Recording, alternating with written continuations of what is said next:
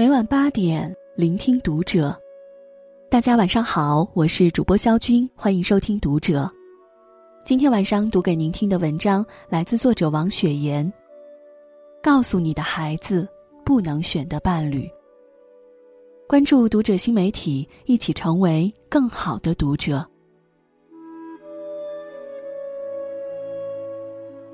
孩子，你终将步入成人的行列。然后有一天，你也许会带一个男人或女人到我的面前，告诉我说，你想和他生活在一起。结婚这件事儿，对很多人来讲，可能是生命的归宿，但我并不是说你一定要结婚。当你成年之后，你有权选择自己喜欢的方式去生活，我不会去干涉，但我依然会期待。有一天你可以结婚，因为结婚也代表了一种内心的稳定和对关系的信任。如果你不喜欢结婚，那我也期待，在你的一生中一定要去好好谈恋爱。恋爱虽然劳神，但恋爱会带给你懂得自己、懂得他人更多的机会。婚前是一个耐心筛选和等待的过程，而一旦进入婚姻，就需要责任和承诺。所以，当你没有做好准备的时候，多留给自己一些时间去适应。首先，关于门当户对，老话说要门当户对。门当户对，并不是钱财、权位上的相当，而是文化积淀、人生观念、行为方式、人际关系模式等等的相似。当你们在这些对人生的基本理解越相似的时候，日常生活中就越容易相互理解。有冲突，也容易达成妥协。如果你是一个相信人生需要不断奋斗的人，就不要去选择一个贪恋生活安逸的人，因为那会让你觉得他不知进取，太过自私无赖。如果你在城市中长大，没见过农村大家庭的清苦和彼此依靠的人，就不要轻易选择一个由整个大家庭供养下奋斗到城市中的人。因为当他不断回报他的大家庭时，你可能无法忍受自己的生活被不断入侵。第二，慎重选择对食物太过贪婪的人。不要小看吃这件事儿，人一生下来与母亲最主要的连接就是吃，是吃才能让一个婴儿活下去。所以。吃的背后有许多心理情感的需要，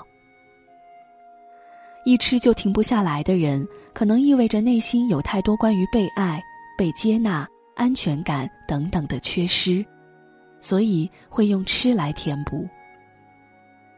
其次，他可能会是一个没有节制力的人，太过贪婪就难以节制。对一个人来讲，可能就会有一些危险。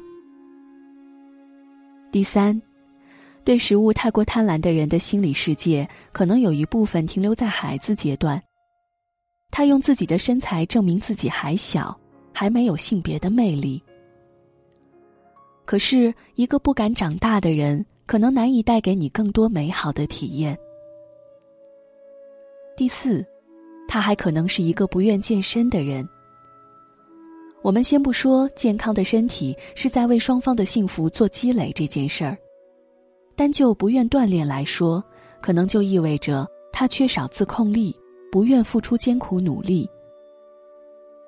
我想，你一定不愿意在伴侣关系中一直照顾他，因为你也是需要被照顾的。第三，不要选择一个太过俭省的人。节俭是一种美德，但当一个人有经济能力，仍舍不得吃一顿特别点的饭、看一场电影、听一场音乐会时，他可能不愿满足的不只是你的需要，更有可能他的内心缺少活力，他没有能力爱惜自己。当他不能爱惜自己时，就谈不上能够爱惜你了。一个人对生活没有什么欲望，可能也不会去努力创造生活，就会安于现状。在原本应该奋斗的年纪，太早让自己停止下来，成为一个生命无趣、生活单调的人。太过节俭的背后，还有要命的一点，就是缺少对未来的确定感。当一个人能够确信自己通过努力可以积累更多的财富时，他就有勇气投入更多。财富永远不是攒多的，而是创造的。第四，有能力表达自己的需求。据我对身边诸多婚姻的观察，这个世界上每对伴侣都是不同的。每一对伴侣都需要在生活中摸索自己的相处方式。但是如果一味顺从不提要求，显然是有问题的。伴侣就像养育孩子一样，同样是需要教化的。在有十几年、二十几年婚姻的人群中，有一句话：“好丈夫都是被老婆逼出来的。”如果可以偷懒，没有人愿意那么费力的去挣生活。而对于女人来讲，当他从父母身边离开的时候，就意味着他不得不放弃一些童话般的幻想，进入实实在在的生活。孩子，你是一个普通人，你供养不了一个公主或者王子，所以帮他成为普通人是你要担负的责任。你没有必要对他有太多的照顾和妥协。只有当你可以自由的表达自己时，你才会舒服。只有当你可以在这段关系中舒服时，你才能真的给予对方情感上的满足。所以，好的伴侣关系不是牺牲自己的需要去满足对方，而是要尊重对方的不同，同时有能力表达自己的需要。在关系中。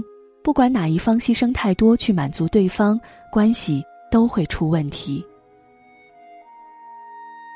当你开始选择伴侣的时候，最重要的是要寻找人格相对健康的人。他可以不富有，可以不美貌，可以不是公主和王子，但是至少是一个有爱的能力的人。有这个基础在，你们就可以去共同创造。想要的生活。